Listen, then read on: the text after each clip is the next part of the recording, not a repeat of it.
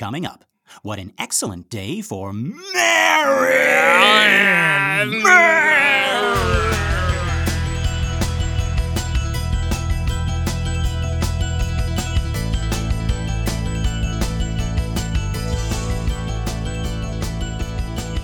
Uh, paging Father Merrin. Father Merrin.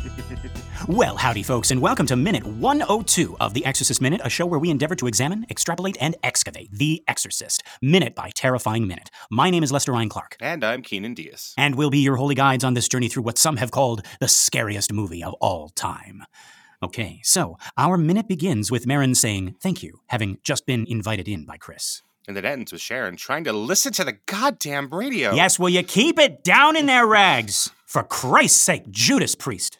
No. Um, this is actually a pretty heavy scene, so let's get right into it. Uh, you'll remember last time, Father Merrin, our exorcist, had finally arrived, and we finally understood that he was the man in Iraq, the man in khakis, all the way back in the beginning of the film. He comes to us now in a long black coat and a black hat, but as much as he is dressed like the personification of bad news, we can't help but feel that hope has come home to the McNeil house. Well, that is not how you dress if you're telling you that you won the Publishers Clearinghouse. No, or no, no, no. Mrs. McNeil, I'm afraid you've won the Publishers Clearinghouse. $526,000 a year for the rest of your life. I'm sorry. Oh, who- God, who- no. Yes, yes, this is the first day of the rest of your life. no. But no, I actually like this juxtaposition, kind of the, the Mhm. outward uh, visage that he is presenting and what he actually represents in this story. Just Yeah, he looks hope like and good news. Undertaker or something. exactly, right? He looks. I know it's a later movie, but he looks like the um the dude on the poster for Amadeus. Yes. who uh, in that movie it turns out that that's eh, they do a bunch of things. So it's on the poster. He's a spooky guy, and he's like, oh, he's Mhm, like mhm. over the whole city. And you're like, oh no, that's Amadeus. He's Yeah. gonna get you. Turns out That's not the Amadeus. right. Watch out. He's the, the Amadeus is going to get Mozart. Oh no. right. Then it turns out that guy, as you watch the movie, is not. Amadeus. It's not Mhm, mhm. Mozart. It's it's a, and then it's kind of a good um a good character, but then they use it again as a bad character. They do some Right, trippy yeah. things there. Yeah. Mhm. but he looks like that like your initial um i guess not even your viewing of amadeus but you as a child looking and seeing the the, the movie in the movie store the video store where you're like oh god mom i don't want us to have an amadeus Who's that? Who's that guy? He's going to get Mozart. and then we'll never have uh, uh, Requiem. Think of think of something, Lester. Jesus Christ. you're, no, I like. Lacrimosa. You're like, you're like the five-year-old Lester Magic flute. like we need to protect the requiem mass Right, then your parents are like, "Wouldn't you rather? Wouldn't you rather watch this Pauly Shore movie?" right, like you got to calm down, kid. You're way too serious. you got to watch Jury Duty with Pauly Shore. Jury duty mother? Is that is that one where where Pauly Shore has to has to decide the fate of a man who who had no choice but to kill? We grapple with with the human condition and and the the the, the problem of evil. Oh God! All right, we're gonna rent Rockadoodle again for the tenth time. oh goody Actually, Rockadoodle's very dark now. That yes it is I think I meant Rover Danger. We're gonna we're gonna rent Rover oh Danger. okay okay okay Oh no, but they they take Rover Dangerfield and they and they put him in a sack and throw Yeah. him off the Hoover Dam. Yes, that one is also death. very dark. There's actually there's also uh, like after that, Uh, um, uh, the farmer that adopts him thinks he killed a chicken and has to like take him out back and almost shoot. He doesn't shoot him. He doesn't shoot Rodney Dangerfield, folks. right. But Rover like, Dangerfield. Ro- well, yeah, well, come on, like who are we kidding? Um, but the, like the animation for that is like. You know, Rover turns his back on the farmer, and he's just like shaking uncontrollably as this as this farmer has you know like a change of heart. But it's like, Mm. oh my god! Hey, everybody, we're all gonna get spayed.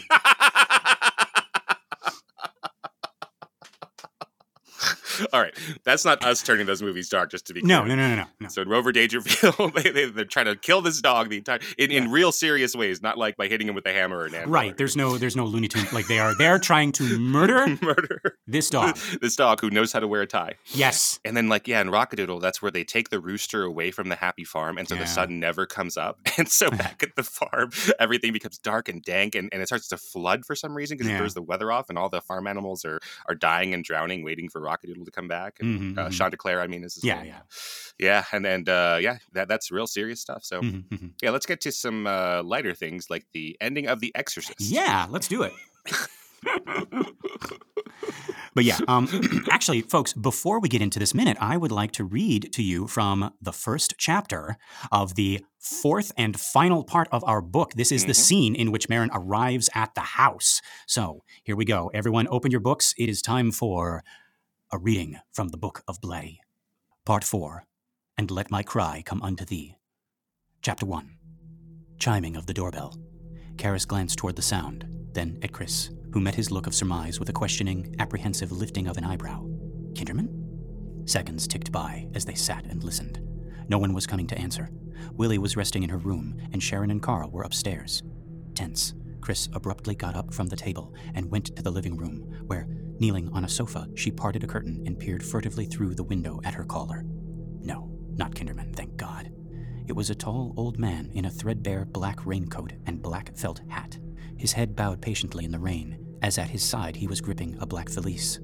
For an instant, a silvery buckle gleamed in street lamp glow as the bag shifted slightly in his grip. Who on earth is that? Another doorbell chime. Puzzled, Chris got down off the sofa and walked to the entry hall. She opened the front door slightly, squinting out into darkness as a fine mist of rain brushed across her eyes. The man's hat brim obscured his face. Yes, hello, can I help you? Mrs. McNeil, came a voice from the shadows, gentle and refined, yet as full as a harvest.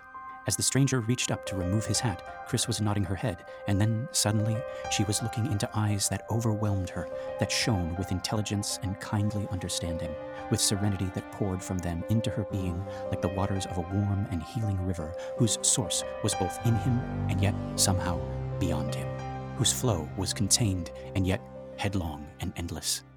I'm Father Lancaster Merrin, he said.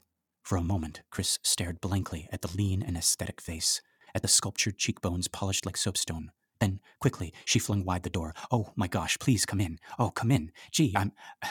Honestly, I, I- don't know where my. He entered, and she closed the door.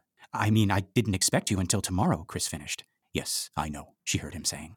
As she turned around to face him, she saw him standing with his head angled sideways, glancing upward, as if he were listening. No, more like feeling, she thought, for some presence out of sight, for some distant vibration that was known and familiar. Puzzled, Chris studied him. His skin seemed weathered by a sun that shone elsewhere, somewhere remote from her time and her place. What's he doing? Can I take that bag for you, Father?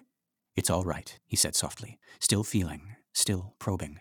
It's like part of my arm, very old, very battered. He looked down with a warm, tired smile in his eyes. I'm accustomed to the weight. Is Father Karras here? Yes, he is. He's in the kitchen. Have you had any dinner, Father Merrin? Merrin did not answer. Instead, he flicked his glance upward at the sound of a door being opened. Yes, I had some on the train. Are you sure you wouldn't like something else? No answer. Then the sound of the door being closed. Merrin's warm gaze came back to Chris. No, thank you, he said. You're very kind. Still flustered. Gee, all this rain, Chris babbled. If I'd known you were coming, I, I could have met you at the station. It's all right. Did you have to wait long for a cab? A few minutes. I'll take that, Father. Carl. He descended the stairs very quickly and now slipped the bag from the priest's easy grip and took it down the hall. "Eh, We've put a bed in the study for you, Father. Chris was fidgeting. It's really very comfortable. I, I thought you'd like the privacy. I'll show you where it is. She'd started moving, then stopped. Or would you like to say hello to Father Karras? I should like to see your daughter first. "Eh, Right now, you mean, Father? Chris said doubtfully. Merrin glanced upward again, with that air of distant attentiveness. Yes, now, he said. I think now. Gee, I'm sure she's asleep. I think not.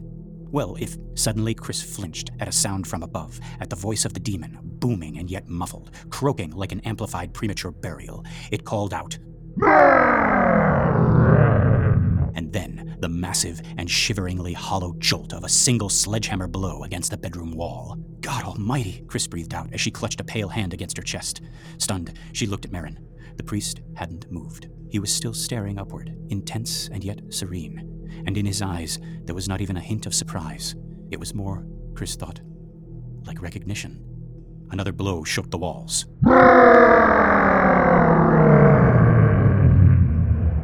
The Jesuit moved slowly forward, oblivious of Chris, who was gaping in wonder, of Carl, stepping lithe and incredulous from the study, of Karras emerging bewildered from the kitchen, while the nightmarish poundings and croakings continued. Merrin went calmly up the staircase, a slender hand like alabaster sliding upward on the banister. Karras came up beside Chris, and together they watched from below as Merrin entered Regan's bedroom and closed the door behind him. For a time, there was silence. Then, Abruptly, the demon laughed hideously, and Merrin swiftly exited the room, closed the door, and then moved quickly down the hall, while behind him the bedroom door opened again, and Sharon poked her head out, staring after him with an odd expression on her face. Merrin descended the staircase rapidly and put out his hand to the waiting Karras. Father Karras. Hello, Father. Merrin had clasped Karras's hand in both of his. He was squeezing it, searching the younger priest's face with a look of gravity and concern, while upstairs the hideous laughter turned to vicious obscenities directed at Merrin. You look terribly tired, Merrin said. Are you tired? No. Good. Do you have your raincoat here with you? No, I don't. Well, then, here, take mine, said the gray haired Jesuit, unbuttoning the rain sprinkled coat. I should like you to go to the residence, Damien, and gather up a cassock for myself, two surplices, a purple stole, some holy water, and two copies of the Roman ritual, the large one. He handed his raincoat to the puzzled Karras. I believe we should begin. Karras frowned. You mean now? Right away? Yes, I think so. Don't you want to hear the background of the case first? Why?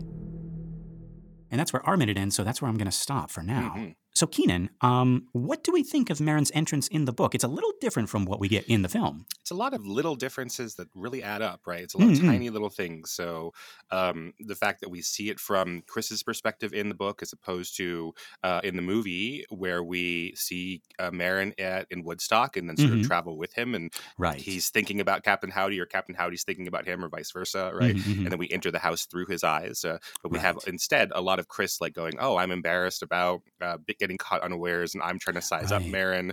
Uh, so being in Chris's head rather than in Merrin's perspective is very right. different. Yeah. Hmm. And then also, right, the fact that he wants to go up and see Regan right away. Yes. We have a different version of that, right? These are minor little things, but they sort of mm-hmm. add up. We have a different version of that in the movie where he wants to get started. And uh, in our minute, we'll see Damien not wanting to get started right away, but Merrin right. wants to. But it doesn't mean literally going into the room yet. Right. You're exactly, yeah. So there's, there's, um, in both versions, uh, Merrin wants to just get right to work. Mm-hmm. But there's this slight little difference here where uh, he also wants to, even before, I guess it's like the pre um, exorcism he wants to go and kind of um, assess the situation, mm-hmm. maybe. Right? right? Or just I don't know, just maybe like you know, like show his face to Captain Howdy or something. Uh, yeah, be like, "What now, bitch? Yeah, right. I'm here in your room. Mm-hmm, mm-hmm. I'm touching your stuff. no, no, no, no, no, no. I broke those records last week. Don't touch them. No. But actually, like we're, we're joking here, folks. But they, like we're gonna find out because remember, Sharon kind of like pokes her head mm-hmm. out after Merrin leaves, so she knows what happened in that room. Something mm-hmm. happened, mm-hmm. right. um, and she's gonna she's gonna reveal it a little bit later. Mm-hmm. So yeah, this is the version that I'm more familiar with, this book version, um, and perhaps that's why I was saying last time that I associate Merrin's presence and his entrance with a feeling of comfort and safety, um, because that's in the text, but also just the idea that you are the hero. You are the knight in shining armor that we were waiting for and also thought wasn't going to come. You mm-hmm. are the title character, the exorcist. And you show up without the pomp and circumstance without the um, you know uh, like where you got to make them believe that you are who you say you are right? Mm-hmm. like in, mm-hmm. in hercules it's like, it's like oh it looks like what you folks need is a hero right? Or or like like Karras answers the door and it's like Merrin I I thought you were dead. Uh, I thought that exorcism killed you. And, and Merrin's like no it only damn near killed me right? Or something like that right? Right. You know just to, just to kind of like you know it's like burr, burr, burr, here you know everybody right? Mm-hmm.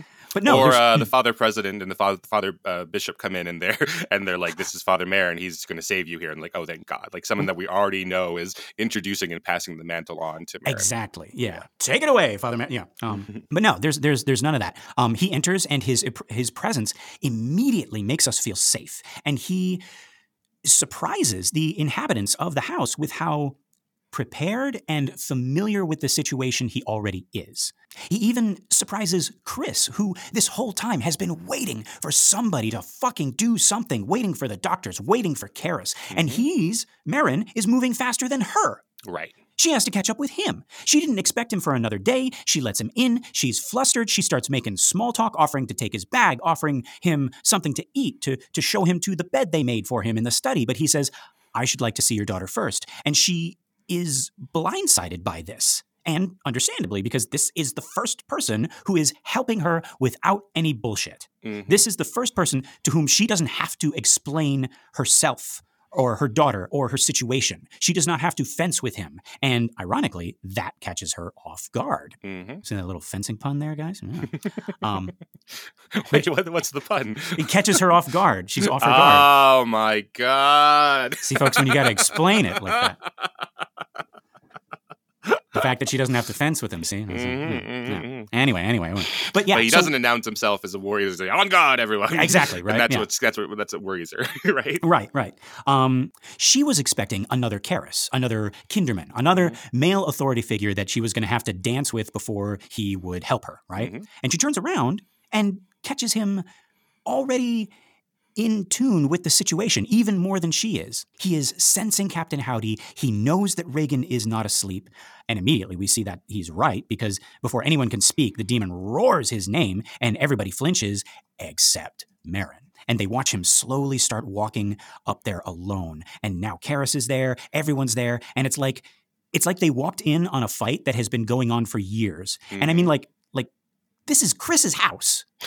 This is Chris's story, Karras' story. And then this guy shows up, doesn't even take off his coat, doesn't even put down his bag, and suddenly the rest of the cast are children in a house where two adults are fighting.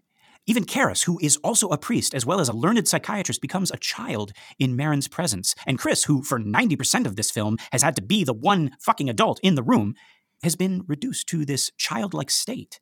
And Merrin's not doing this intentionally. Uh, in fact, we'll see in other minutes when he does talk to them, he is so gentle and so kind and so patient. That's that's just what happens to people in Merrin's presence because he is all of those things and he is them uh, truly and genuinely. Right? He's not putting on a show. There's no ego, and I think that shakes people and makes them feel small. He is that person everyone is pretending to be. He he is that impossible Christian ideal, and the fact that he gets right to walk in the walk without even bothering to talk the talk is Mhm. what makes him well like i'm going to say it again uh, i've said it for chris i've said it for Karras, i've said it for kinderman and howdy but now that father Merrin is here he's my favorite character for all those reasons um, oh, he wins you over with his yeah, with his presence. yeah We see, we see that in the movie a little bit of uh, as we said like in the in the last minute where we see Chris opening that door and so we don't have a lot of the textual things that we have in the book of all the small talk and Mhm. and her explaining why she's surprised to see him and all that but but Ellen Burstyn um, and the framing is making her seem smaller and more childlike Yeah. and more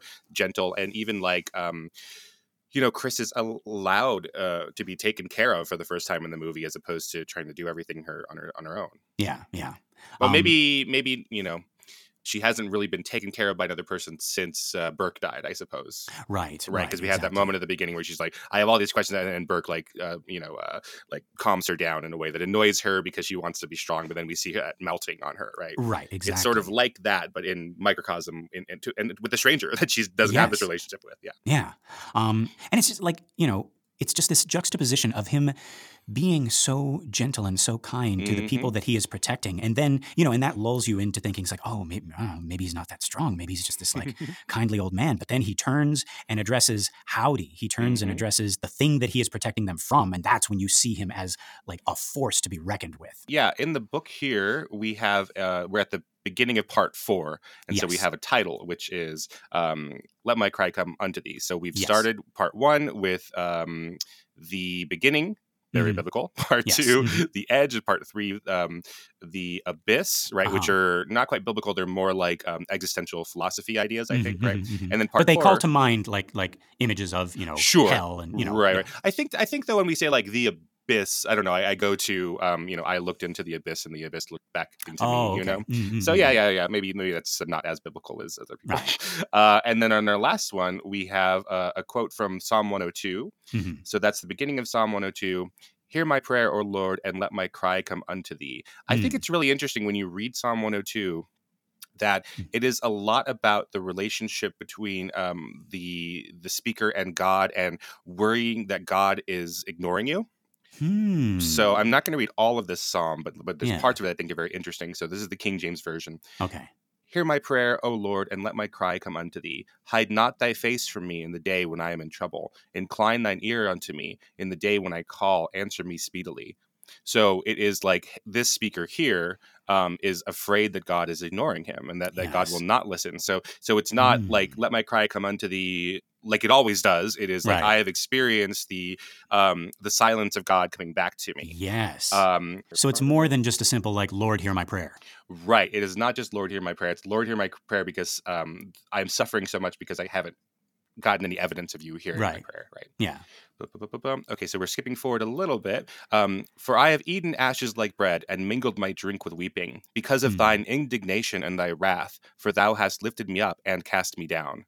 So I think it's interesting, like having you know textually in uh, this psalm in the Bible, like the idea of of being disappointed in God previously Mm, and mm. blaming God for suffering. And so, um, you know, as Blatty is putting together a reference here, this seems really apt to me. And I was pretty shocked um, uh, revisiting this psalm and like looking at the text of it. Uh, it does go on, you know, so it's not all and it's not all disappointment in God. The psalm goes on to be, you know, uplifting and like, and I see that you're the only way and you are the light, etc. Right. Mhm, mhm. Um, but yeah, just even even having in the first act, if you will, of this psalm, being like, I don't know if you're even going to listen to this. Right, right.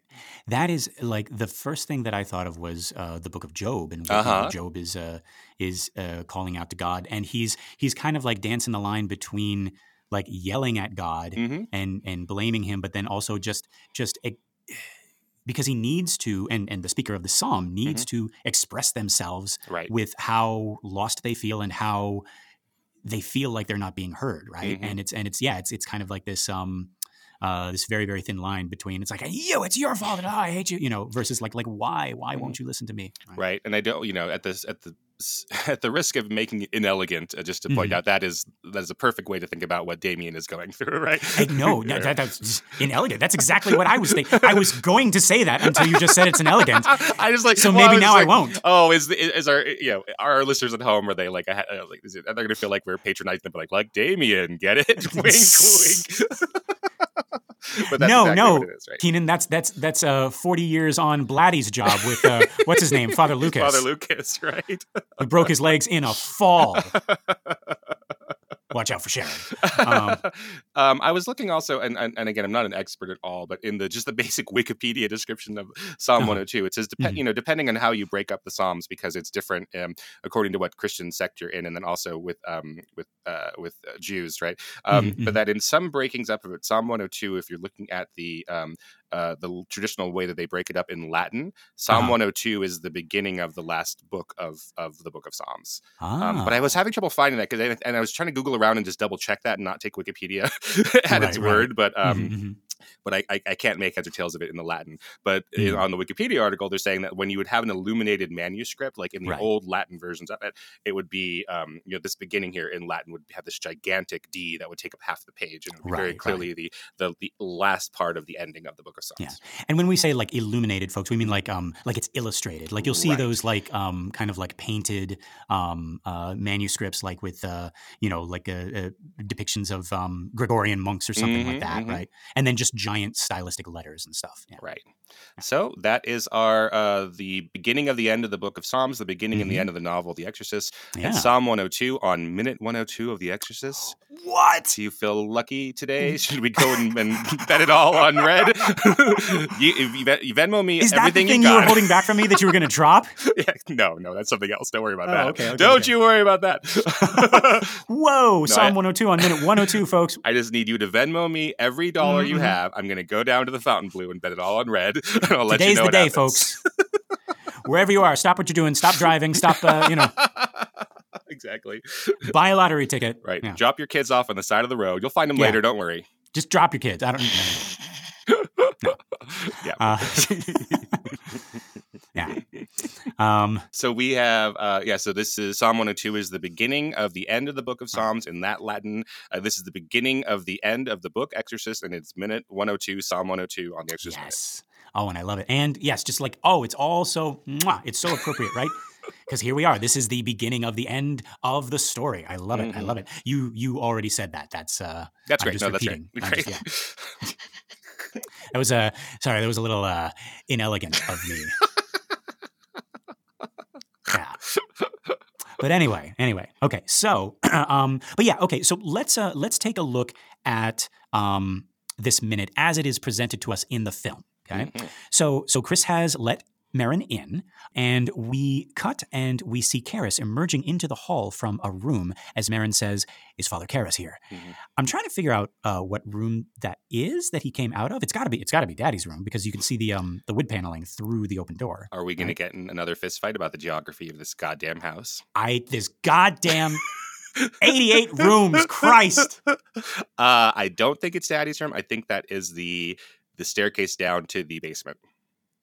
Oh, what? Why is he in the basement? I don't know, but that is but that's a door What under reason the does Karras have to, to be in the basement for?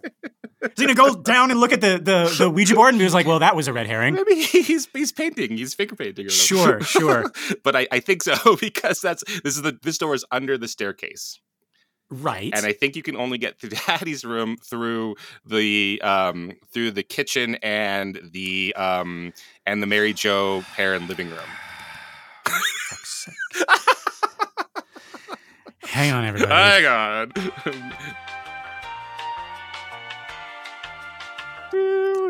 His floor plan. Do, do, do. Fucking- So, entry. Oh, and of course it wouldn't say Daddy's room, Lester, you idiot.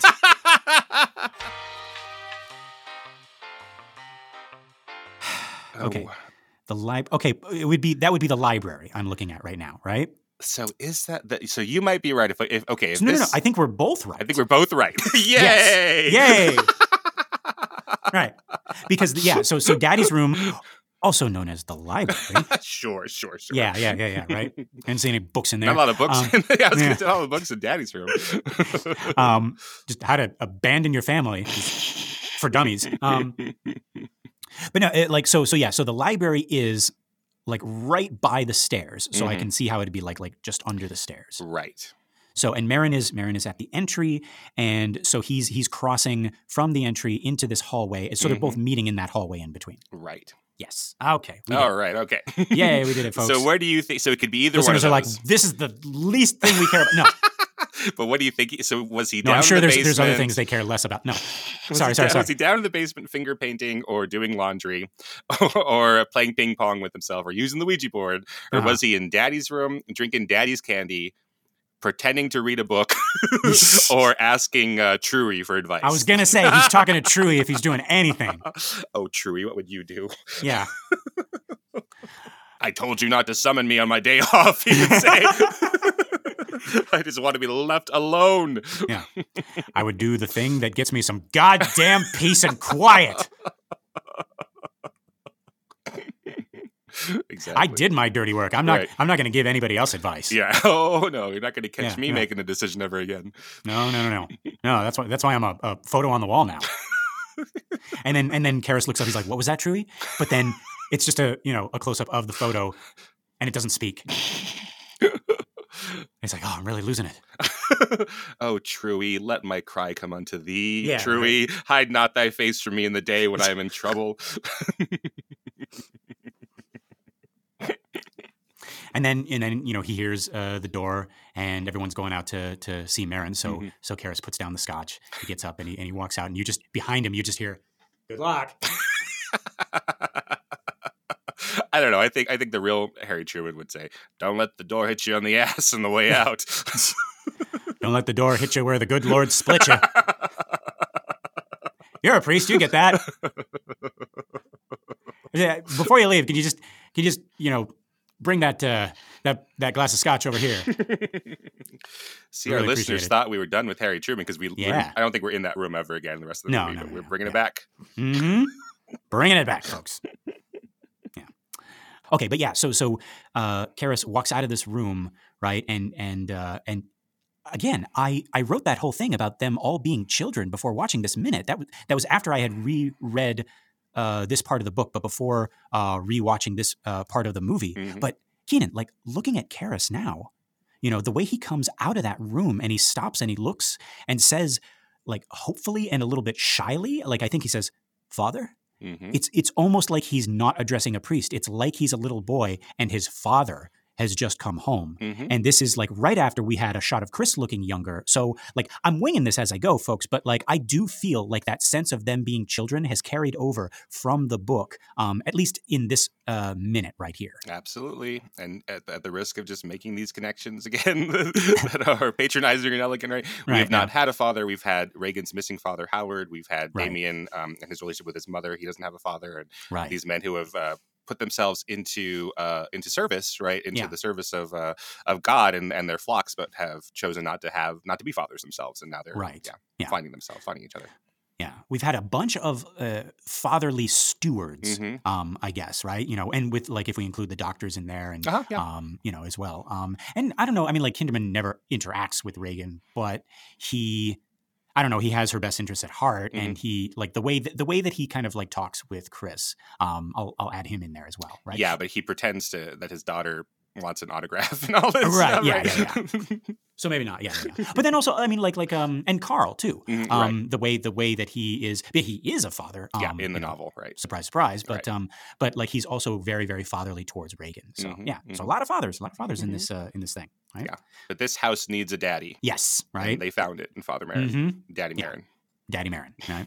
Um so so we cut and Merrin is moving from the foyer to the hall hand extended as he goes to meet Karras uh and with this look of this is the first time they've met, but you can see in Merrin's eyes this look of recognition, uh, respect, admiration. Like in, in just a second, Karras is going to say, It's an honor to meet you, Father. But Mhm. you look at both of their faces, and it almost feels like Merrin wants to say that to him. hmm And I realized, Keenan, you know what this is? This is someone seeing Karras for the first time and saying with joy and recognition, Oh, it's you. hmm This is the exact opposite of what Howdy says when he first meets Karras, right? This is like, well, well, well, so it's you. Right. Now we assume Merrin has, uh, you know, been briefed on the situation. He's read the report. He may have done some homework on Karras, right? That could, that could have been all that this is. You know, just you know, just two academics like, ah, Father Karras, I read your paper. That was that was good stuff, right? It's you. But I also want to believe that even now he is sensing that Karras reminds him of maybe his younger self, hmm right? And he says, "It's like, oh, Karras, it's you, right?" And just just to be on the receiving end of that, right? After after having everyone in his life look at him like, "Oh, it's you," to have Father Merrin, whom he's never met, look at him as like, "Oh, it's you," hmm like that that must feel really really good. That's a really good point. It's it's like you know Stanley and Livingstone, right? So Stanley is looking throughout Africa for Livingstone, and Right. then and then he's trying to practice what to say and how to say it to Uh-huh. him, and then he has this you know embarrassing, cringy line that he invents that then becomes this really famous line, right? Uh, Mhm, oh dr livingstone i presume right Yeah. because he's trying to he's trying to practice so hard about how to approach him and what to say to him right he's been Right, the entire time he's going upriver into the jungle he's like "God, Yeah. what do i say to livingstone he's so important and i love him so much and he's like oh oh uh, you know, it's the equivalent of "Oh, I didn't see you there." Right. right. right? Oh, how f- funny seeing you here. Um, Yeah. yeah. So, like, this is the this is the opposite. It's like not this pretension or, or anything. It's just like, oh, like this is um, someone I love. I love. Yeah, I love Damien, and and uh, you know, having read the book now again, um, and having looked at it through your tutelage, right? The idea of Merrin loving people that he's never Yeah. met, including like the tea shop owner, who he right. is reprimanding himself a little bit for not always being the person who would love the tea shop owner, and now he Right. does love him. Yeah, yeah. And you get the like in this meeting, in this just like, you know, short meeting between Merrin and Karras, you get the idea that like, you know, if anybody was rehearsing a like an introduction, it, it was Karras. Like, Right. it's an honor to meet you, Father, right? right. like, he had Father that- he Merrin, had that on his- you know, yeah, right? But but Merrin is just like like he just he is he is surprised by joy, you know, to quote C.S. Lewis, when Mm-hmm. He sees Karras, and it, like his is like completely genuine. It's like, oh, it's you, Father Karras, right? Mhm, Right. Yeah. Uh, Yeah, but D- Damien is coming out and he's going to be like, "Oh, Father Merrin, it's such an honor." But instead, he says, "He says, Father Merrin, will you be my dad?" He's like, "Oh God, why would I say I that?" did- oh God, so oh, I'm so sorry. I, oh, Oh, stupid, jeez. stupid, stupid, stupid, stupid. You. Oh, I, I, I didn't mean. I, I meant to say uh, you. You enjoy your movie too. Oh God, No, no, no. She works. Right? No, she gave me the popcorn. Funny weather here in the house. Do you come to the MacNeil house often? No, no. no.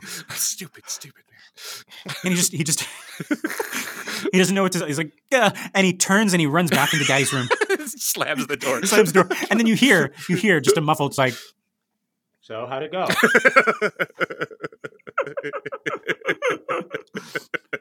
Yeah, but no, okay, none of that happens. What we're trying to say is is how genuine uh, Merrin is right, in his in his joy to meet Father Karras. right. Um, Father Karras, it's an honor to meet you. Mm. Be sure to subscribe and give me five stars. Damn it! Why would I say that? oh, or, or, it's so it's an honor to meet you. I have a podcast. Damn it! No, Oh. so cringe. nobody cares. Nobody cares. Father Merrin, you know, I'm a priest too. No, oh God. oh, Father Merrin. My name's Father Karras. That's a, it's a coincidence. no, wait. oh. Looks like we came to this party wearing the same thing. Am I right? Awkward. Awkward. Oh, okay. I have- I have one last one. Okay, okay. Oh, Father Karras, it's an honor to meet you. Oh, yeah, you're gonna die up there. Oh God, why would I? Why would I say that? oh no. And that's what you know, like during the exorcism, Mhm. um, you know, we're going to see uh, Dimmy's tortured face, right? Mhm. And it's not—he's not having an existential crisis of faith or anything No. like that. He's just thinking about all this stupid shit that he said to Father Merrin when he first met him. That's right.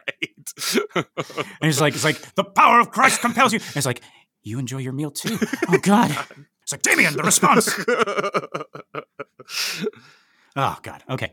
But no, no, no. We'll get to we'll get to that. Um, but yeah. So, however we decide to read this meeting, right? Mhm. Um, we got we got Merrin clasping Karras's hand uh, with with both hands, right? Eyes locked on him, um, like he did with uh, the tea shop owner. Mhm. Um, he must at least know what Dimmy has been through from the report, and he's he's clasping his hands, almost like he's like he's proud of him for handling it up to this point, for taking care of the family. Um, he's acknowledging that it's you know a tough job uh, when you know that's what we should be doing to him right now, right? To Merrin, he just showed up to save the day, but Merrin is going up to everybody like, "Oh, it's you! I, like I read all about you. You've you've done such a great job." Mhm. And that's part of Merrin's strength, I think. That's part of his grace. And keep that in mind, folks. Pay attention to his actions, to his words, how little self there is in them. His ego is almost non existent, always uh, about other people that he is with, right? Mhm. Hold that and remember it for when Howdy calls him out, because Howdy remembers a different Merrin, one that we never see because, you know, here he is at the end of his arc, Mhm. right? But yeah, uh, speaking of Howdy, um, this little this little meeting is abruptly cut short uh, by the booming voice from upstairs shouting, "Merrin!" I'm not sure if I would have recognized that as the word Merrin if I wasn't told that. Yeah, actually, thinking about it Mhm. now, and like I'm, I'm like remem- I'm replaying it in my head right Right. now. It- It's- it's yeah, exactly. Uh, so I think that's interesting. So I'm not saying that's a mistake or anything, but I think like Right. that's something that on a second or third view, like, oh wow, yeah, that is definitely saying his voice, uh, saying That's his saying name, Um, in yeah. the screenplay, it's clear. It says Regan Demon Merrin. In the book, Yeah. it says that. Yeah, um, but I do kind of like the the little bit of ambiguity here of it just being some kind of roar. Yeah, it could be. It sounds like a word, Mm-hmm. right? Like it sounds like the demon is saying something, like Mm-hmm. it's a command. It's like a, it's like you know, like get up here right now or something like that, right? You know, um, But it is so shocking just in the tone and the volume of it without having to know what the word even is. So Right, like that yeah. is that's that's scary without Yeah. even it doesn't that's in some way doesn't really even matter what the word is. Exactly. The tone and the volume Mhm. uh, carry it enough, and and actually maybe even not completely understanding like what he's saying is a little bit scarier almost. Mm-hmm. Yeah. Um, but yeah, so so at this at this cry of Merrin, right? we cut. It's a new angle. Sharon is just coming down the stairs, probably also to to greet Merrin, and this shot is set up so perfectly. Keenan, we're looking down into the first floor hall from the stairs. Uh, we're sort of like peeking over the railing, and there are one, two, three, four, five people. In this shot, we Mhm. got Sharon on the stairs. Uh, I think she's the one that our eye goes to because she's moving. She's moving Um, and and the and the, yeah. she seems to react first to the scream and look up at Yes. the room where it's coming Yeah. from. And then we got uh, Karras and Merrin still in the hall. Uh, and in the doorway leading into the kitchen, we have uh, Chris talking to Willie. And as soon as we hear that voice, everyone stops and looks up. And I don't know if it's because uh, uh, Merrin is older or because, you know, I like this part of the book so much that I'd like to believe that he's already sensed the demon. He already knew it was up there. So, Mhm. like, most of them turn like they're startled, right? Chris, Willie, and especially Sharon. Um, Mhm. But Karras looks up slowly, and Merrin looks up even slower. He Mhm. turns up to look at the noise again, like like he's addressing an unruly child, right? Like, look at his stance, folks. He's like, "Excuse me, I was talking to Father Karras. I will be with you in a moment." Mhm. Right? Like he has this he has this look on his face. And he has this like tilt of his head. It's Mhm. like like I, not right now. Yeah, a lot of patience. Yeah, and I'm not trying to say this to be funny. Like he is more prepared than anyone else here, and he knows exactly what to do and also how to do it. He knows that there's a demon, right? That's something that took two thirds of the movie for everybody else. Mhm. But even when Karras knows or thinks it's a demon, he still doesn't know how to deal with it, right? Merrin knows exactly what to do and also how to treat this demon, how to acknowledge it. He is not going to humor it. He is not going to gasp or jump at any of his little tricks. Mhm. In addition to all this knowledge and preparation, he is also bringing to this house the proper attitude of an exorcist. Hmm. The problems of Act 1 and Act 2 are not problems for him, Hmm. right? Is it a demon? What do I do now that I know it's a demon? Like Mhm. we're beyond that now. And Merrin is the character to show us that they, that we are beyond that point. Right. That's a really good point. Yeah. And actually, okay, that's something I want to say to this scene and following scenes.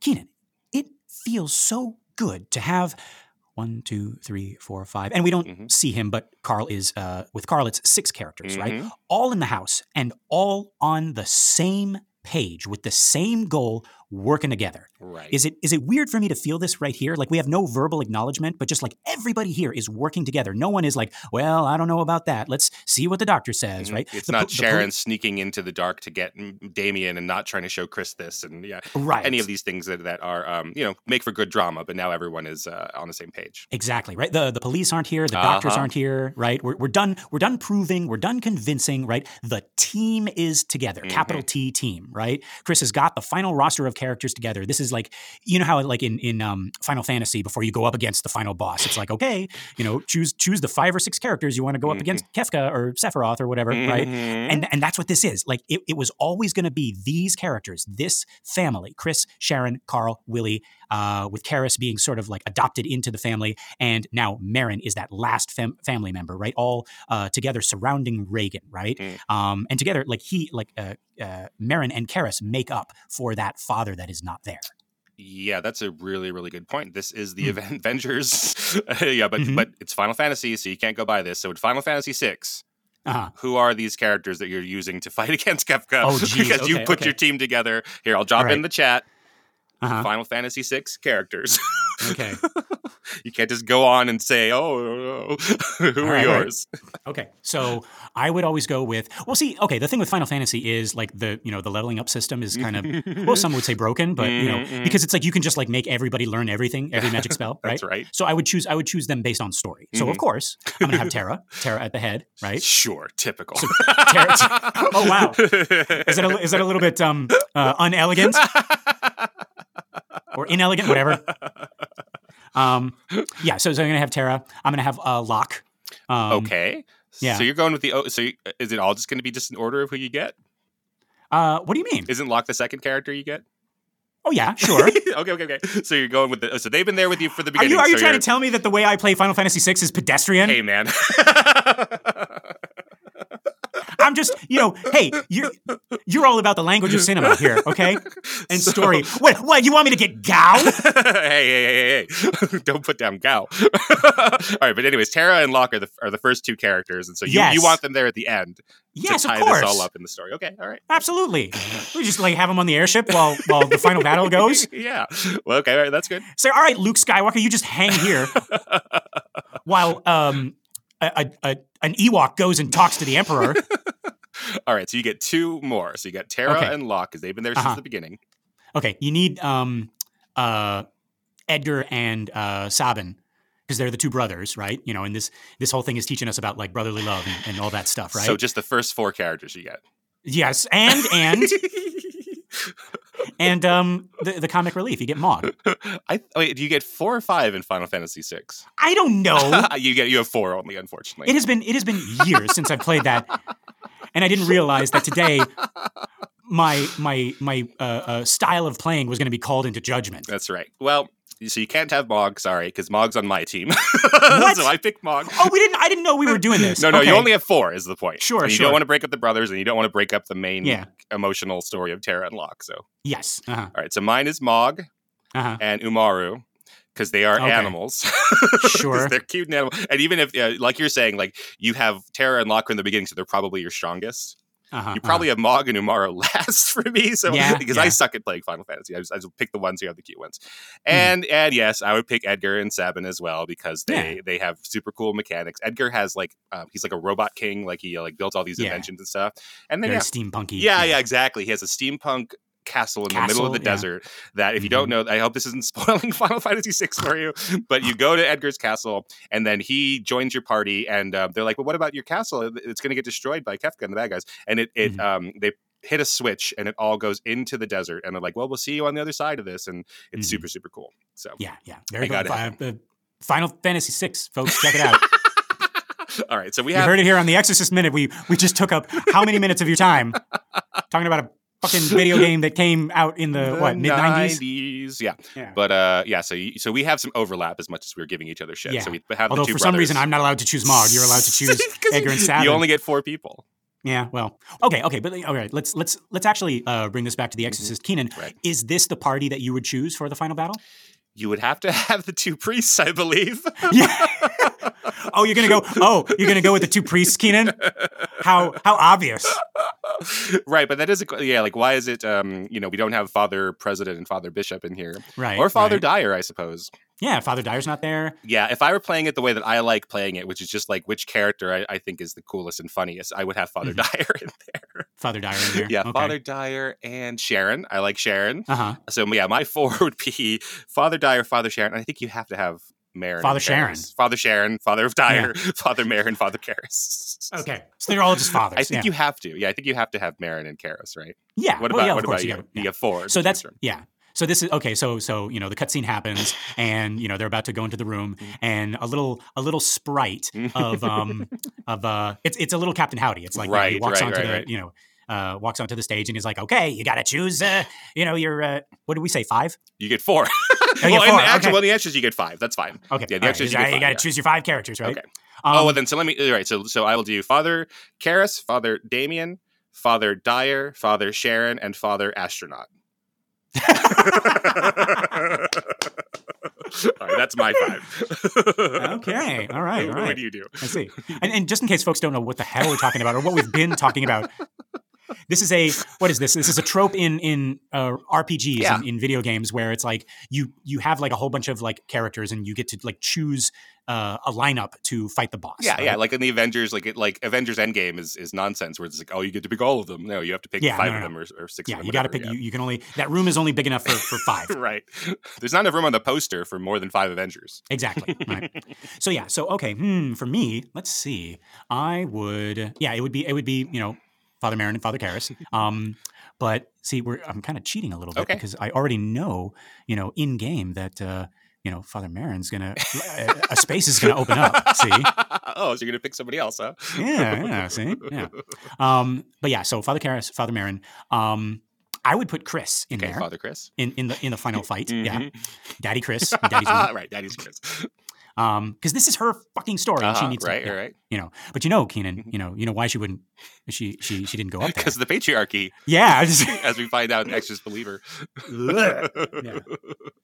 God. hashtag not my Chris. Um, but yeah, okay, so so yeah, Father Merrin, Father Karras, Chris. Mhm. I want to put Carl up there. Okay, of course. of because I love Carl because he because you know he has a daughter and he has you know like like he has he's invested. Um, and with Carl, you also got to have Willie. So All right, know. so Willie and That's it. Oh, there's no there's no Sharon. Oh, That's okay. Yeah. You can only have five. You got to pick. only have five. But we're leaving yeah. out characters. So in your own team at home, you could have Father President, Father Bishop, Uh-huh. Lieutenant Kinderman, um, Planchy, Pulley, mhm. the Horseman, Truey. You can have you can you can ask Truey, but he's gonna say no.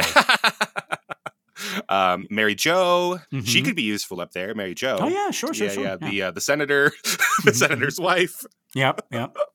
Who else are we leaving out? Oh, the Uncle um, Titosh? Uncle Titosh, uh, Mary Karras, Uh-huh. um, uh, the language lab guy. Yeah, mhm, you could have Burke up Dr. there. Tanny, Dr. Tanny. Burke. Yeah, there's a lot of characters to choose from. You could have Dr. Barringer. and and Foundation. Right. Yeah, there's a lot of options up here. I would love Yeah, to hear yeah. what people think about. Yeah, you could have Howard in this world. Yeah, just-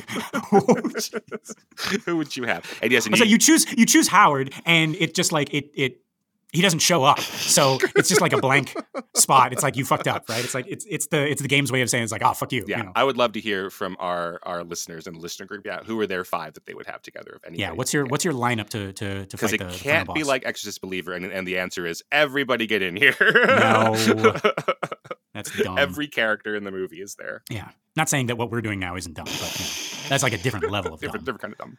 Yeah, yeah. All right. Well, you know what I would I would do, Mm-hmm. uh, uh, Keenan, because you know these games always have like a little a little cheat code, Mhm, right? mhm. I would do a little cheat code where I would get um, the Horseman. Uh huh. Um, but no, I would I would do I would do a thing where you get Regan, like unpossessed Regan, Uh huh. Yeah. because this is you know like this is her Right. harrowing tale, right? and she gets to stand up to Captain Howdy. That's right. I would like that. Yeah, she's like, you know what, Captain Howdy, you're not a very good friend. Right. she just you know like And you got Regan on the and, the Horseman and the Dumbbird and the dumb bird, yes. and Planchy. You Well, used that's an, me. the dumb bird, dumb bird is an item, a special item that you get that you use. It's a thing. It's the thing that. Um. Oh yeah, because Sharon Sharon's not fighting. She's not up there, right? So so she's like like uh you know they're walking up there. and It's like hey, take this. You might need it. Was like a dumb bird. What am I going to use a dumb bird for? Right? And that's the th- oh that's the thing that unlocks Regan from Howdy, right? And now Regan becomes a playable character. oh, very good. Yeah. All right. Okay, Well, anyway. we'll write this as a game once The Exorcist becomes public domain. Yes. 90, 98 years after. Wait, no, no, Keenan. You know the hot thing Mm-hmm. uh, with with public domain uh, uh, items right now Uh-huh. is to make it into a horror. Oh Why wait, we no, make no, oh. no. that doesn't. No, that doesn't work. Okay. Uh, but okay, Jesus Christ. Um, But yeah. Okay. In 2071, we could turn The Exorcist into a public domain video game, and it's gonna be fun. yes. Right. yeah. Um, but yeah, so the demon has just called Merrin's name, um, has delivered this challenge, and everybody looks up. And we cut as the voice is still raging. And now we get another perfect shot where we can see both priests' reactions, right? We got Karras, and he is looking like, even though he's with them, he's on the team, he is looking up at that voice like, what is behind that door? Mhm. And then perfect juxtaposition. Merrin knows exactly what is behind that door. Mhm. He looks down at Karras, who also looks down, looks inward, perhaps, Mhm. uh, steeling himself. Again, Merrin is is like a father. He looks at him as like, "Are you are you ready for this?" Mhm. Right. Um, eventually, Karras turns to him, and we don't see all of Merrin's face, but we can see he is calm. He is showing Karras that it is okay. He puts his hand on Karras's arm and he leads him away. All the while, the demon is still raging. Behind them, Chris and Willie are recovering from the shock. Merrin leads Karras away as he asks, Are you very tired? Mm. Again, very, very selfless. He's checking in on Karras like a father and like a son who wants to show that he can do the thing. Karras immediately says, No, he's he's up for this. He can handle it, right? Mhm. Um, And it's uh it's Merrin who's been on a train or a plane. In the in the book, it's a train, but we don't know how he gets Right. from Woodstock down to DC. He's been traveling all day, right. Right? Yeah, and he's like, "Are you tired?" Yes, he's asking. He's asking if Karras is tired. Right. Um, and and he continues. He he says, "I'd like you to go quickly across to the residence, Damien. Uh, behind them, everyone is bustling, moving to their stations. Uh, Merrin reaches a chair and he sits down. This is this is the first time that he has shown um, both his age and how tired he is Mhm. since getting here. Right. Right. He conti- yeah, he continues. Um, and he says, "And gather up a cassock for myself, two surplices, a purple stole, and some holy water." Uh, behind them, Sharon has gone up to Chris, and she has said something. Chris has said something, assured her in some way, like maybe it's okay. We don't we don't need you know anything. Go take a break. Mhm. Um, so Sharon turns and catches the two priests as she is walking away. She has something in her hand, uh, like a suitcase, and for a second I thought it was like, oh, is is Sharon leaving? um, but that but that's that's Merrin's bag, right? Yeah, so what has happened is that the scream has interrupted Chris in the kitchen doorway giving um, the hat and bag from Merrin to Willie. Ah, and if you go back and look at it, it, it bothers them so much. And Chris lets Willie go, and Willie just has the hat and not the bag, and and Oh. Willie just goes off away. And then Sharon comes down the stairs and gets the bag. Oh, okay. So she's bringing it to uh, that place that uh, they have set up for Merrin. Yeah, so it's a lot of really cool blocking and, and, and business that is all motivated, but um, you know we're not paying attention to that stuff. We're watching just uh, Damien and uh, Merrin walking, um, you know, down stage as it were, as the camera's pulling with them. So we just know that oh, the women behind them have all this stuff going on, um, Uh-huh. but we don't. We're not tracking what it is unless you're watching it like psychopaths, like we are. Right. Exactly. Right. Yeah. Um, But it so, does all yeah, make it- sense. I'm defending it it. It's not just It's- busy work. it's- They've they've motivated all of it. Right. It's all like that bag is going to someplace, and, and so is Sharon. right. She's going places. No. Um, but yeah, in any case, uh, uh, we know Sharon's not going anywhere. We see her in the very next shot. Mhm. Um, but in this shot, everyone is making space for these two priests. Um, she's she's out, and Chris. She, so so Sharon is out, uh, and Chris has reached the kitchen, and she sort of like puts a hand on a chair um, as if you know for support, Mhm. and then she turns back to stare at these two men, these two men who are getting down to the business of saving her daughter. Mhm. Um, she's she's really blurry in this shot, but I can't help but see, like, just in the way that she's standing, this curiosity, this fascination, along with gratitude. Like, like I wonder what they're talking about over there. Yeah. You know, something like that. I love Yeah. that we have Chris in the shot, even though she's in the far background and um, partially obscured by the doorway into the kitchen and out of Mhm. focus, as you're saying. But I love that she's there. It's not something I had noticed before. But you know, we could obviously frame her completely out or block her so Mm. Right. she's moved uh, entirely out of the room. But yeah, I Mhm. like that. Like she's she's what like she. She does, yeah, as you say, make space for them, but she's still interested. Like, like, okay, I'm pretty convinced by the presence and aura of Father Man, this is going to go well. But this is still, Right. you know, my daughter. It's not like I'm just going to go and sit down, even though the patriarchy is going to keep me out of that room, right? I'm not going to go and like read a magazine or something. Like I'm still, Right. And we're just we're just joking about that, folks. Like I personally don't don't see any of that like attitude in in Chris here. We're just we're just making a dig at the at the believer movie. don't worry, it's just the believer movie. Yeah, yeah, but they but they say that they ask like why why weren't you up in that room? And it's like well because it's like. You know, why weren't you upstairs putting out the fire with the firemen? Oh, it's Mhm. the patriarchy. When the answer is like, because I wasn't a fireman, I wasn't a firefighter. Yeah. What a ridiculous question. right.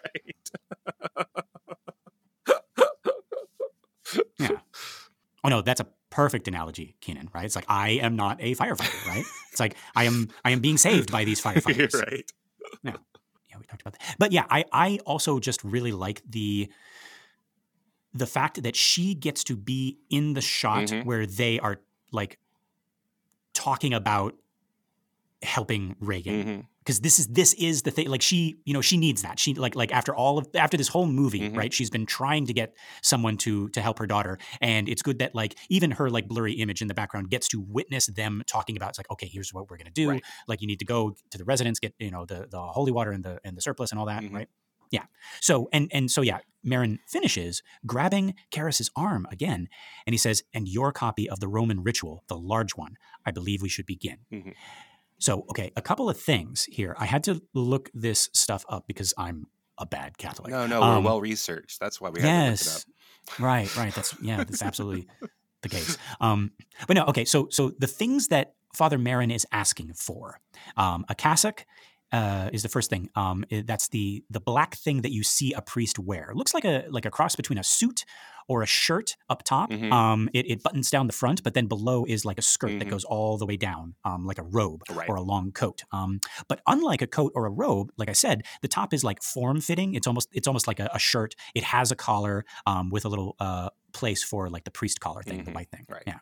Um, so then a surplice goes over the cassock. Uh, you actually only wear um, surplices with cassocks, Mhm. uh, not by themselves. Uh, acolytes or, or choirs wear them, and they can be worn without the priest collar. Um, it's a white linen covering with uh, with billowy sleeves uh, that goes down to your knees. It's usually not worn by priests, um, but I'm seeing that it says that priests will sometimes wear them over their cassocks for certain ceremonies like baptism. Um, it is representative of the purity of divine love and charity. Um, and yes, it is also worn by a priest for an exorcism specifically. That is another rare occasion where they would wear a surplice. Right. I was Um, seeing with cassocks, they are mostly black, but the Pope wears a white one when you're Right, dealing yes. with Catholicism. And then in, uh, and then in other denominations, black um, is sort of the default, and then red or purple or some other color will represent um, a, a different rank. Right. But yes. but surplices seem to be always white. I just couldn't find any other examples where they weren't. I'm not sure. Yeah, yeah. If anybody knows, uh, write us in the exorcistminute at gmail.com. Um, but yeah, uh, and then and then we got uh, a stole, um, and that is worn by ordained priests, and it's uh, representative of the priest's authority uh, and his role as the mediator between uh, God. Um, and that's the um, kind of like the uh, the thing that we were talking about in the last minute, Keenan, the the purple, almost like a, a sash or a scarf uh, type thing. Yeah, you could have in the old days a um, a mink a mink stole, like you know you would wear a Mhm. fox or a mink as a stole, so it's like goes Right. Around your your neck basically, and so Mhm, yeah, this is like a sash that goes on uh, not across the body but hangs evenly on either side of the neck. Right, like like almost like a like a scarf that hasn't been Right. Yeah. wrapped. mhm, mhm. Yeah. Mhm, mhm, Yeah. And uh, specifically, purple stoles uh, for priests are worn during Lent and Advent uh, Mhm. when uh, hearing confessions um, in the Catholic Church, that is. Right. Um, and then uh, when administering uh, communion in the hospital. Um, all of these things seem appropriate to our situation, but yes, um, uh, the stole is also worn during exorcism specifically as well. Mhm. Um, I heard someone explain it like this: uh, priest uh, wear a priest wears uh, white for positive grace, uh, like a blessing or a baptism or a marriage, and purple for quote negative grace Mm. or or rather like the removal of negative things like like when hearing a confession or during lent for example we're all sort of like you know purifying ourselves um, and removing the bad stuff Mm, right okay. and uh, by extension uh, removing a demon right so Mhm. you'd be, you, you'd be wearing the purple right Okay. um, and then we got okay. So then, and then the last thing he asks for, well, he asks for holy water, but I'm not gonna. We know what holy water is. Yeah. Um, Does Damien? Do you know where to get holy does water? yeah, Damien, do you know what holy water is? but yeah, so so the last thing he asks for is the Roman ritual, um, and this is an official book containing the rites and the rituals and the ceremonies of the church. Mhm. So, uh, weddings, baptism, communion, anointing, uh, last rites, and yes, exorcism. Mhm. Um, it was it was once one big book, but it was divided into three as recent as 1969, Mhm. which is maybe why Merrin doesn't say volume two of the Roman ritual because Uh-huh. that's the volume that that current, currently contains uh, the rite of exorcism. So uh, the first volume is all sacraments. The second volume is rites and prayers for burial of the deceased and also for exorcism. Mhm. That's a little alarming. um, I guess they're trying to put all the bad stuff into one volume, Okay. maybe, right? Um, and then and then volume three is blessings. Uh, so for blessings for people, for places, for animals, for things, for houses, you know, fields and all that stuff, right? So yeah, so today Merrin would say, "Go get volume two. And he's and he, and he wouldn't say, "We're going to need it either way." No. Either there's going to be an exorcism or yeah, Or a burial. you know. Well, that's No, no, interesting. he doesn't say that. So he no. says, yeah, bring the big one, um, and don't I don't know, like what? Don't worry about trying to figure out which one has the exorcism in it. Just get the big one or the Or- one or that he- you're used just- to.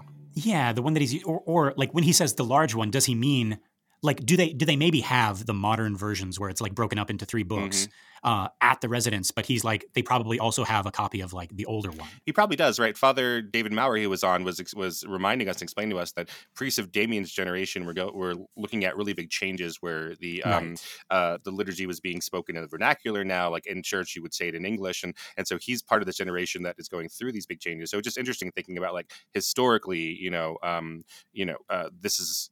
Even in regard to this Roman ritual, Damien might have Uh-huh. I- I- options, right, or um, uh, Mhm. different uh, iterations of the same book, right? Right. He might not have, have gotten the latest uh, edition. Yeah, he's like, He oh my, have uh, the- yeah, I'm worried about this. I, I don't have the new one yet, Father Merrin. Father Merrin's like, Yeah. no, there is only one. Yes. Literally, there was only one. Like, I don't know why they switched it up. But yeah, so that is the stuff that uh, Damien needs to get, Mm. plus some holy water. Mhm. Um, and that's when that's when he looks at Damien. He's like, he's like, don't be fucking pulling any bullshit coming ha- back here with tap Yeah, water. don't be stingy. Neat, no ice. I tell you, Daddy's room at the Vatican is something else. But yeah, so he is ready to begin now. Mhm, Keenan. mhm. What do we make of Karras's next line here? Do you want to hear the background of the case first, Father? Mhm. We said he's on the team, so what is this? Is this is this more doubt? Is this just Dimmy can't help who he is? He's organized, he's logical, he's he's methodical, he's scientific, following protocol. Like, what is this? Well, it seems like a perfectly reasonable question to me until Father Merrin says why, right? And then you're like, Mm. oh yeah, that's a really good question. But yeah, I think it speaks to the Damien that we've had so far, as he's now gone into the open with uh, other priests, right? Father Birmingham Right. and, and the bishop, uh, Bishop Michael, where Uh-huh. it seems like he is just not quite ready to accept that they are with him, right? Mhm, yeah, right. yeah. It's like, well, this is our last. I can explain this all to you, and maybe you'll still say like, "Oh, never. You, you've done this all wrong. This isn't a possessed Mhm, girl. mhm, We need to get her to a hospital." Oh, okay. So you, so you're thinking like more that it's like Dimmy wants to prove that this is a case worthy of exorcism, or that he is expecting that he will get turned down at the very least.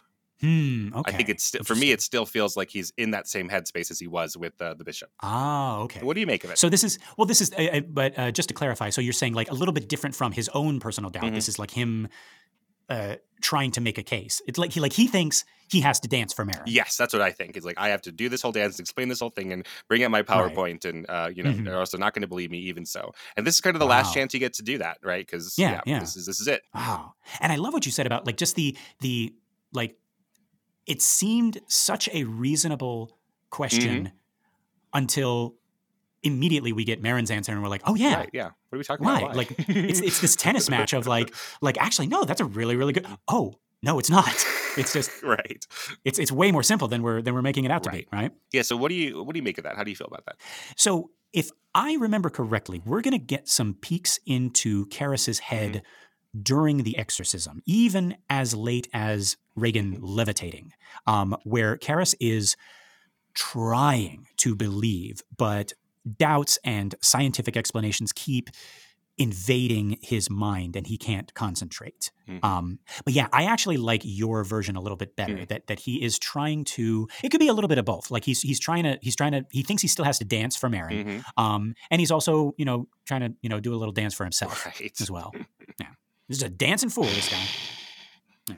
But yes, to what you also said, Keenan, I love Father Merrin's response to this. He simply says, "Why?" Mhm. And it's not a it's not a like a derisive like why, Right. right? It's not like, "Oh my god, you still don't understand," right? It's it's genuine puzzlement like why? Mhm. Because he's not thinking the way Dimmy is thinking. He's he's ready. He knows what this is. It's like he's the exterminator, and Dimmy has asked him, uh, "Do you want to hear the background of these termites uh, we're about to exterminate?" like what? No. And and and there's another reason that I love him. He's he's like, no, it's it's a demon we're casting out. Like I don't want to know its taste in music or what it likes to do on the weekends, right? Whether whether it's an Aquarius or whatever. Now, mm. right? And maybe Karras is, is talking about Regan's background. Do you want to hear about Regan's background? But again, Merrin's probably thinking, what difference does that make? Mhm. Like she is being attacked right now. No one deserves this. We're not going to eh, drag this demon out, sit them on opposite sides of the room, and have a trial. he mm. doesn't get a fucking trial. Right. So why do we need to know anything more about this girl other than she is in trouble? Mhm. Like like Ouija board, dumb bird, Captain Howdy, who gives a shit, right? like, uh, do you know what she did? I don't need to. I'm I'm I'm here to get rid of this demon. Right. So it doesn't matter. Oh, they're atheists. The father is gone. So maybe it's Right. like, you know, the demon is trying to use the atheism and the and the fatherlessness against him. Like, no, that, that's not important at all right now. Yeah, right. And that's like like like even even if Karras is like insinuating, it's like, oh, wouldn't you like to know the demon's game, like Mhm. what he's using against uh, the MacNeils, Mhm. right? And again, Merrin's like, no, like because I'm not going to play the demon's game. Right. Mhm. Like we're not gonna we're not gonna talk to it. Mhm. You know, you know that thing that you've been doing this whole book, this whole movie, playing chess with him. Right. No, we're not gonna do that. but yeah so so no I, I really really like just just that one simple word why Mhm. right um, and that that sums up Merrin uh, so perfectly um, but yeah so so we cut from here uh, we don't get Dimmy's response or reaction did you notice Mhm. that folks um, and now we are in the the breakfast room, uh, that little nook Mhm. at the end of the kitchen, um, we get the we get the feeling that that some time has passed uh, since the conversation between Merrin and Karras. Maybe he's like off, you know, getting stuff right now. Because last we saw Chris, she was in the kitchen, Mhm. and Sharon had gone the other way, probably like to the living Right. room um, with Merrin's bag, because that's where they've set up the bed for him. But now Sharon is in the kitchen, and she is. hmm, I don't know, like like what is she doing here, Keenan? She's got a cup of tea for herself. She's trying to just stay occupied, and then Yeah. it's a little workstation for her, but she's not trying to do work necessarily. And Yeah. I don't know what else. or if she is, none of it is getting. yeah, I don't know Like, what she would have to do right now to pay bills or whatever. Yeah. What what they think would be important, but yeah, she's got a Yeah. little um a little radio there, and mhm. she seems to be upset at everything she's trying to do to um to distract herself.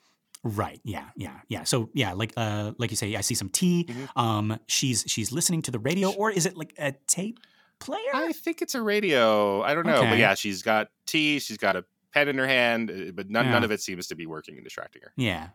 But yeah, and then you know, and there's a voice coming out of the radio. More on that in just a minute. Mhm. Um, yeah, this table is a mess. Um, we got we got loads of unopened mail, uh, jumble of papers. Um, her typewriter's off to the side. Uh, beyond that, uh, on the couch, we got like a pile of unopened uh, newspapers, and that's that's a great way to tell a story there, right? The like the outside world is still going on, Mhm. right?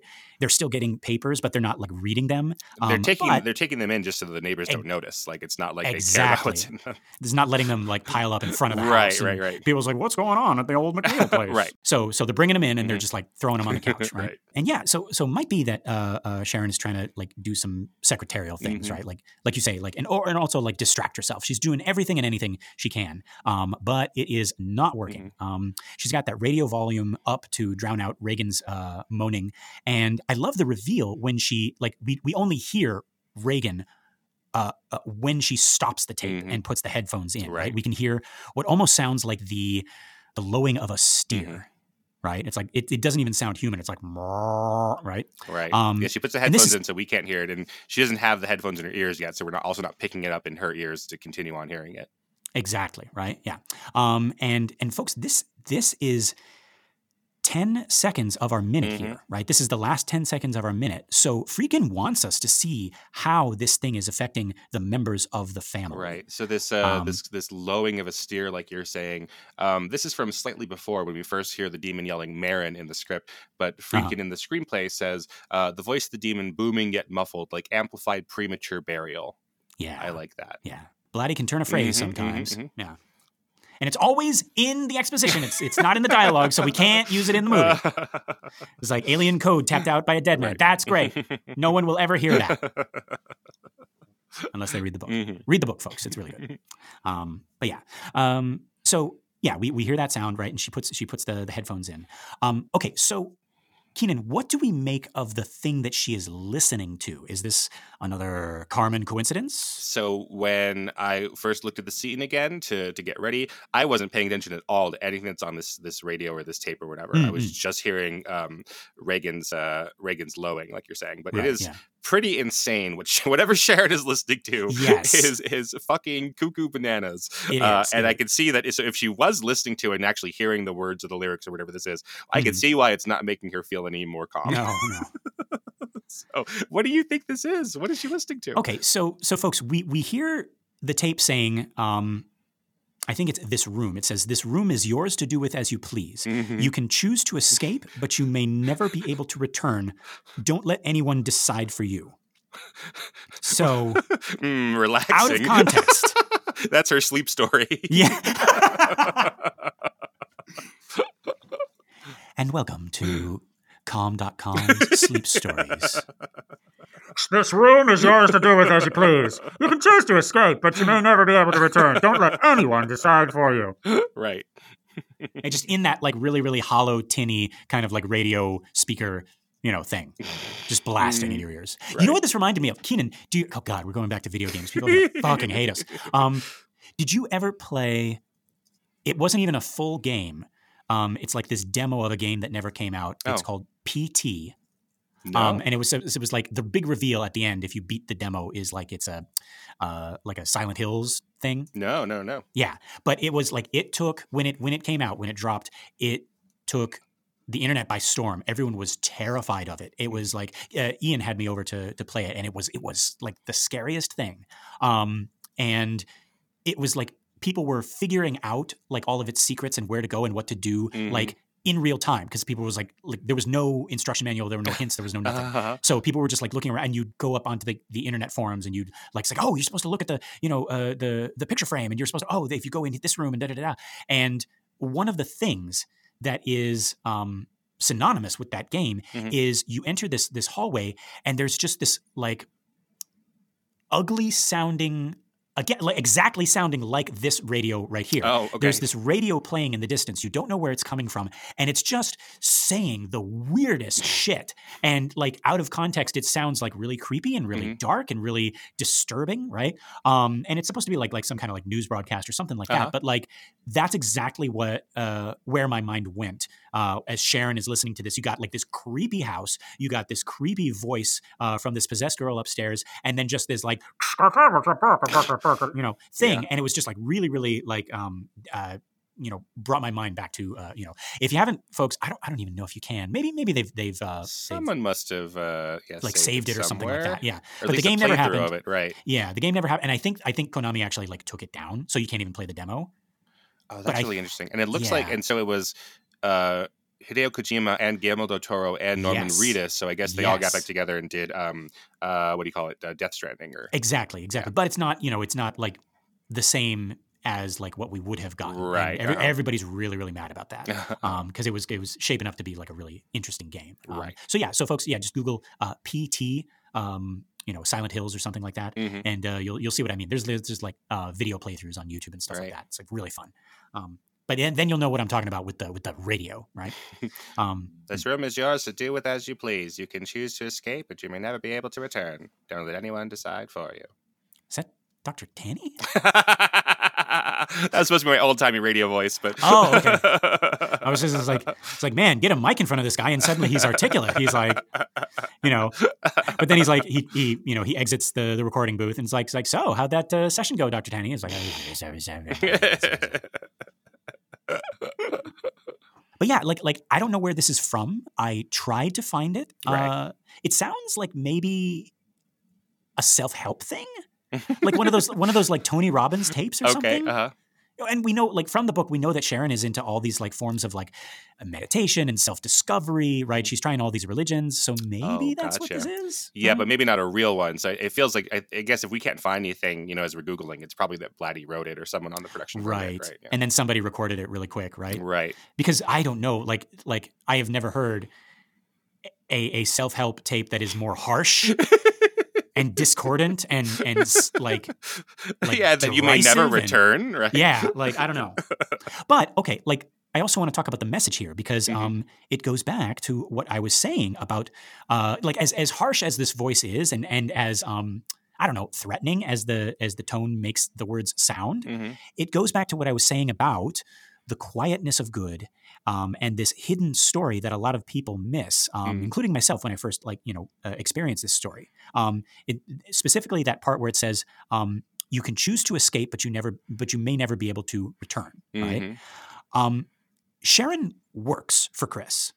Carl and Willie work for Chris. Mhm. They can just leave at any time, Right. but they don't. They are all in it to the end. These six people plus Regan Mhm. right, are at the core of this story. They're the ones left. They're the ones going up against the final boss. Not Kinderman, not Father Dyer, not Dr. Klein, not Dr. Tanny. This Mhm. is it. This is this is our party. These are our heroes, and that is the meaning that I take from this little message on the radio. If we are to take any meaning from it at all, Hmm. what do you think? Oh, that's great. Again, I'd love to hear from our listeners about an alternate party of uh, of five people. Uh, I'd Yes, to see what again. is. Yeah. Yeah, tell us tell us what you think. um, but yeah, for now, that is all of my notes uh, for this minute. Keenan, is there anything else? No, I think we got it. Okay. Folks, this has been another excellent Exorcist Minute. I've been Lester Ryan Clark. You can reach me on all the socials as Lester Ryan Clark. And I've been Keenan Diaz. You can find me on Letterboxd and Instagram as Howdy Keenan. Yeah, we got our listener group, Compelling Conversations. Go check that out and request to join, and uh, we'll let you in here with us. Thank you so much to everyone who has shared the show by word of mouth or on social media, and a big thank you to everyone who has given us a five star ratings on iTunes or Spotify or wherever you listen to our show. Uh, we really appreciate that. It's going to help our little podcast grow and find more cool people like you. All right, Keenan, are you thinking what I'm thinking? I think I am Lester. Folks, until next time. The, power, of Rock-a-Doodle compels you.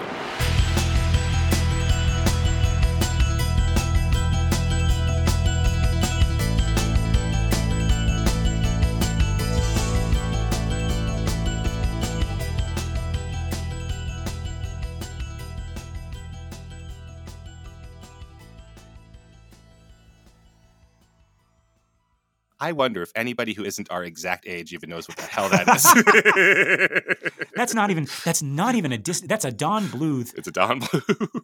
Oh wait, is there is there um because he likes to put hell in all of his movies. Is there a hell? Well, their their little farm becomes like a, a watery, you know, hell. Yeah, for yeah, sure. Yeah, but you know what I mean. Like like in in All Dogs Go to Heaven. There's, Oh, they go- a, they literally a go to fucking hell. hell, right? Um. Now I'm thinking of uh, like any other any other Don Bluth movie. Lester, come on, Cats don't dance. Cats Don't Dance. Is there a hell in Cats Don't Dance? Maybe not. Yeah. But that has uh, Carl the butler, so I'm happy. No, Max, Max. No, it's Max. Jesus. So yeah, so if you're not our exact age, Mhm. Don Bluth would make these movies that uh, in between uh, the release dates of Disney movies Right. that your parents would have to buy you on VHS uh, Uh-huh. because or else you would throw a fit and burn the house down Right. waiting for waiting for movies from the Disney Renaissance to come Yeah. out. He's the image that comes to your mind when your parents say, "We have Disney at home." Rock-a-Doodle. Um, you know, I mean, you could you could say, Keenan, that Mm-hmm. uh, that Don Bluth was was kind of the Lucifer of of Disney's heaven. sure. He was like, "I'm gonna I'm gonna go make my own I'm gonna go studio make my own studio with blackjack and hookers, and it's gonna be dark. There's gonna be you, you ever you ever hear of the secret of NIMH? Well, you, no, of course not, because it's a secret. There's gonna be like like mice, and there's gonna be rats, and and the scariest fucking thing is a is an owl. and everyone's gonna be fucking ugly. Yeah. Oh yeah, and that's and that's right. Like the uh, like the the, the Obi Wan, the wise old Merlin guy, Mm-hmm. is gonna look scarier than any else any other fucking thing in that movie. You're gonna swear that he's a bad guy, right. but he's not. But then he gets crushed under a cinder block. Oh yeah, and that's the whole like like it's like, oh we I got I got to save the princess. Oh I gotta I gotta find myself. No, I gotta go save my family from being crushed under a fucking cinder block. I'm Don Bluth. Dom DeLuise, you're coming here. You're coming with me.